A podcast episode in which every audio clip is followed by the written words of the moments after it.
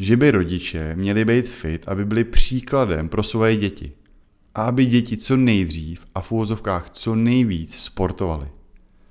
Protože to těm dětem může obrovsky pomoct v životě.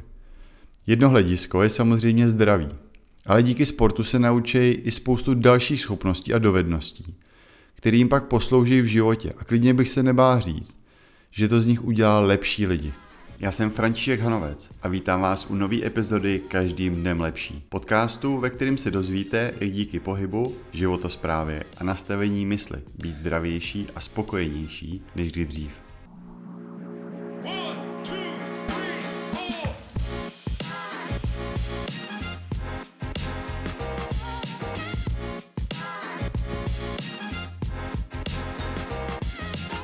Jsem přesvědčený, že by všichni měli cvičit a žít zdravě, aby byli fit. Tohle platí zejména pro rodiče dětí. A to proto, že jdou příkladem právě svým dětem.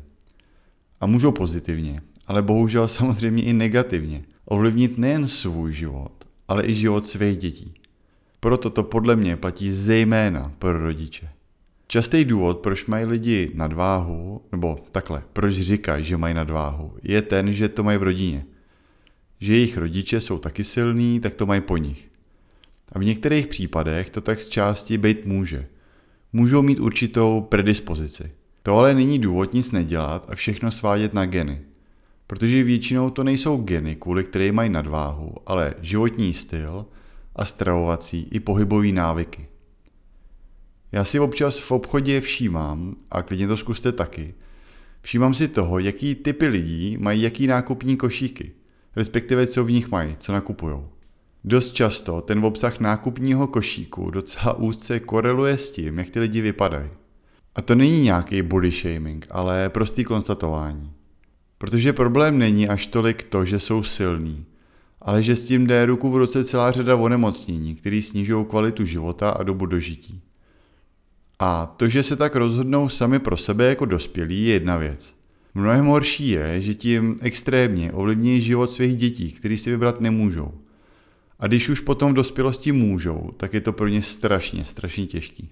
Každých pět let se v Čechách dělá velká studie, asi 4,5 tisíce dětí, u kterých se zkoumá, jak je dětská a adolescentní populace zdravá. A ty čísla jsou teda úplně šokující. Jsou to data pro děti od 5 do 17 let. V roce 1991 3% z těch dětí byly obézní a 7% mělo nadváhu. V roce 2016 10,5% bylo obézních a 7,5% mělo nadváhu. A v roce 2021 bylo 16,5% obézních a 9,5% mělo nadváhu. To je 26% dětí, který trpí nadváhou nebo obezitou. A u 11 letých trpí buď nadváhou nebo přímo obezitou dokonce přes 38% dětí. To je každý třetí dítě. A v článku, který tyhle ty data rozebíral, tak se k tomu vyjadřovali nějaký pediatři a různí další doktoři, kteří říkali, že bohužel víc než 75% obézních dětí se taky stane obézníma, když jsou dospělí. A další říkal, že to nejsou jenom prostý data. Vidíme, že tyto děti mají závažné metabolické komplikace, které budou provázet nejen v dětství, ale i v dospělosti. A tím se dostávám velkou oklikou k začátku. Že by rodiče měli být fit, aby byli příkladem pro svoje děti. A aby děti co nejdřív a v úvozovkách co nejvíc sportovali. Protože to těm dětem může obrovsky pomoct v životě. Jedno hledisko je samozřejmě zdraví. Asi je zřejmé, že začínat v 18 dospělý život jako prediabetik s nadváhou není úplně topový start.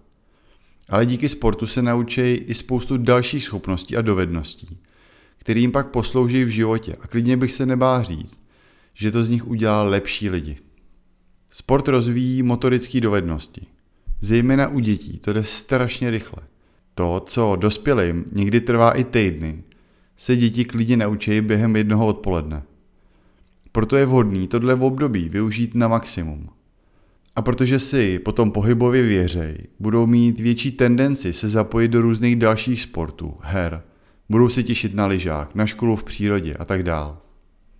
V dospělosti si pak můžeš zahrát prakticky jakýkoliv sport, protože se k tomu budou umět postavit. a díky lepší motorice je teda taky mnohem menší riziko úrazu. Třeba když někde brknou a upadnou. Což teda platí jak v dětství, tak potom i v dospělosti. Díky sportu se naučej spojit vynaložený úsilí s výsledkem. Líp pochopí rčení bez práce nejsou koláče. To jim dá do života mnohem větší drive a uvědomí si, že když něco chtějí, musí proto máknout. A naopak, že když máknou, můžou dosáhnout skoro čehokoliv. Proto jsou dost často úspěšní podnikatelé, bejvalí nebo aktivní sportovci, protože mají v sobě tady ten drive. Další důležitá věc je pochopení hierarchie skupiny. Toho, že existuje někdo, trenér, rozhodčí nebo třeba kapitán, který stojí nade mnou a který ho musím poslouchat a respektovat. Můžu s ním v rámci mezí debatovat, říct svůj názor, ale musím akceptovat to, že on je ten, kdo má finální slovo.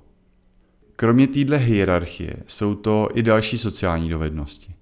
Uvědomí si, že se lídrem můžou stát taky.